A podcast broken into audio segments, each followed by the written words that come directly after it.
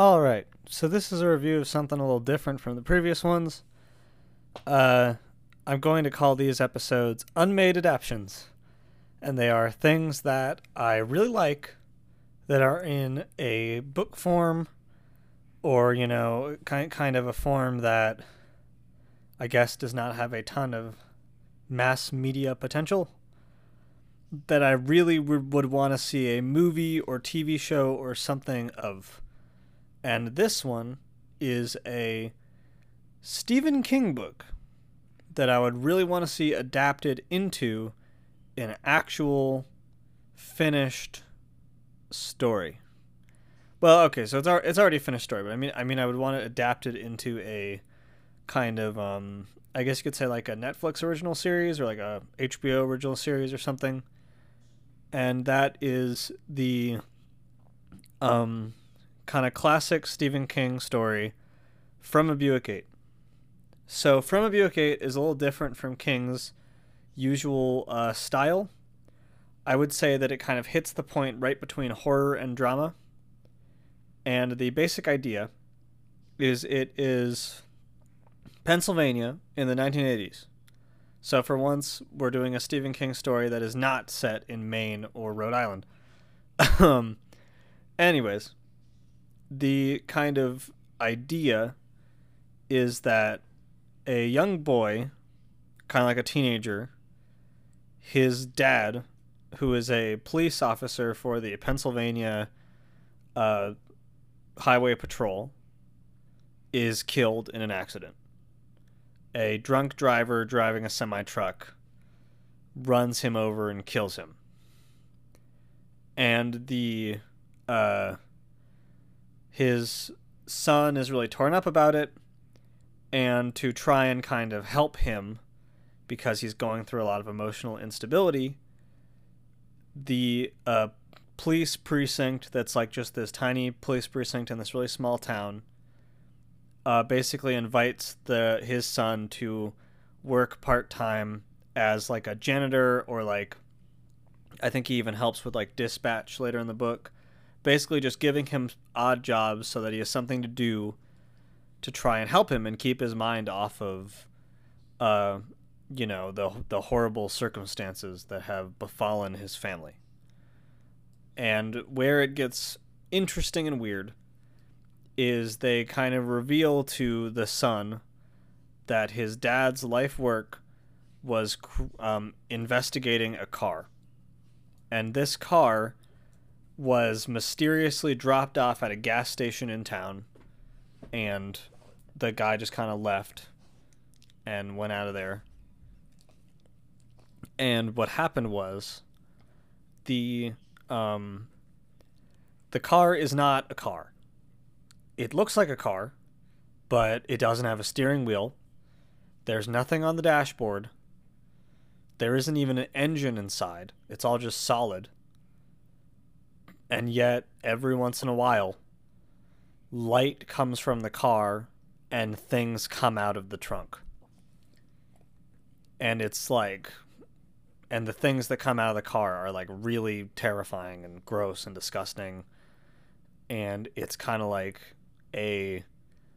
Um, a mixture between kind of like a very personal drama about someone dealing with loss, and also kind of like a story about all these people who are faced with something they don't understand. And they're and faced with something that they can never truly understand.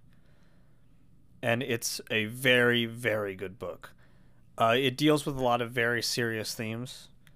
Uh, themes like, you know, obviously grief and death. Uh, there's a there's a chapter focusing on kind of like the idea of um, uh, domestic abuse. There's um the idea that like some people in the world are just, you know, unforgivably tainted by the things they've done, I guess you could say. Uh, it's a very interesting book. It's not something that you could have as like a like an action-packed movie or something. It's very slow. Uh, the story takes place over the course of several years. And it kind of intercuts um, flashbacks about the dad before he died trying to figure out what's going on with his car, and kind of his son being being told the story. And it is a I honestly think that out of all out of the several kind of Stephen King books I've read, obviously he is like a master of horror. It's the one that probably gripped me the most. It's the one that I probably feel the most kind of like attachment to. And I feel like it's not one that people know as much about, because obviously there's like The Shining, The Mist. Um, you know, there's a, I'm trying to think of other, Shawshank Redemption, which that one's just a full-on drama that has no horror elements at all. Uh, The Green Mile, you know, there's so many kind of like very, very good Stephen King books. And I think that personally I would rank From a Buick eight among them.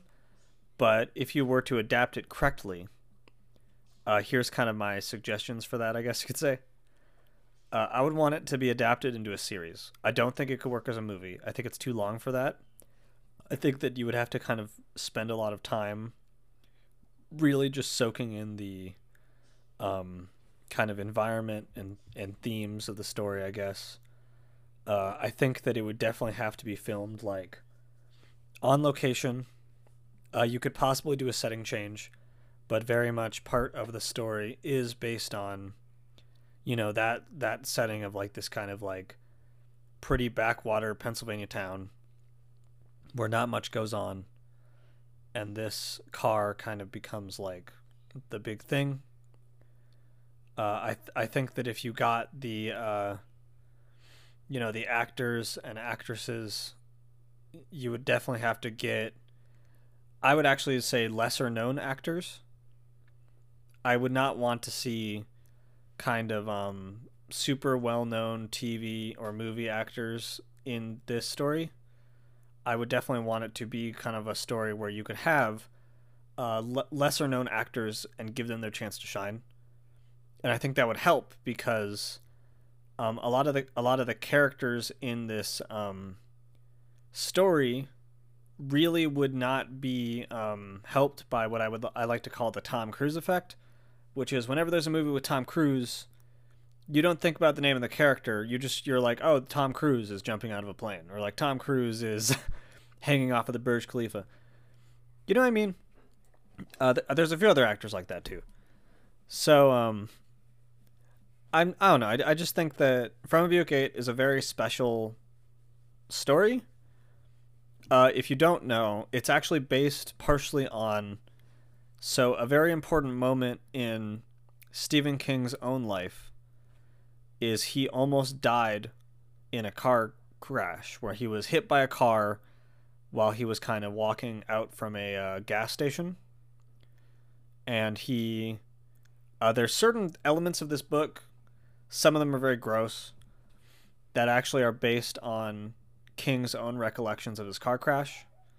And I, be- I believe From a Buick eight was the first book that Stephen King wrote after he had healed up from his injuries.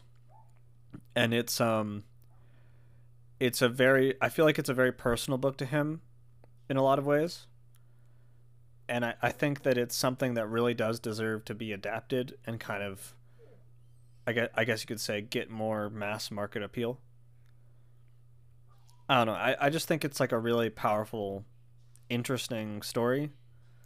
I think there's a lot of kind of themes in the story that are very different from King's usual uh, work, because like a lot of the a lot of the horrible, a lot of the horrible things and like like horror elements of this series, I guess you could say they're a lot more like they're approached in more of a scientific way, I guess you could say, where like um and I get this is like a small spoiler, but a lot a lot of the times when they when something comes out of the car and it's like some mysterious otherworldly thing, it kind of goes into these police officers trying to investigate what it is, and and they're like, you know, they try and find a way to hide the car from people because they don't want to cause like a big stir and have like the government come in and all this stuff.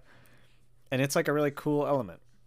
Also, I apologize if you hear dog noises in the background of this episode. My dog has been very needy. She's right next to me right now. She's staring at me. Uh, anyways, I I do definitely think that it's a story that deserves an adaptation. I know this was kind of half review, half uh, suggestion. The next book I'm going to talk about in the uh, adapted series, or, or I guess the the adaptions that I would want series, is definitely going to be David Brin's Kiln People, which I think would be an amazing movie, but you'll just have to wait for the episode for me to talk about that. And I hope you have a nice day.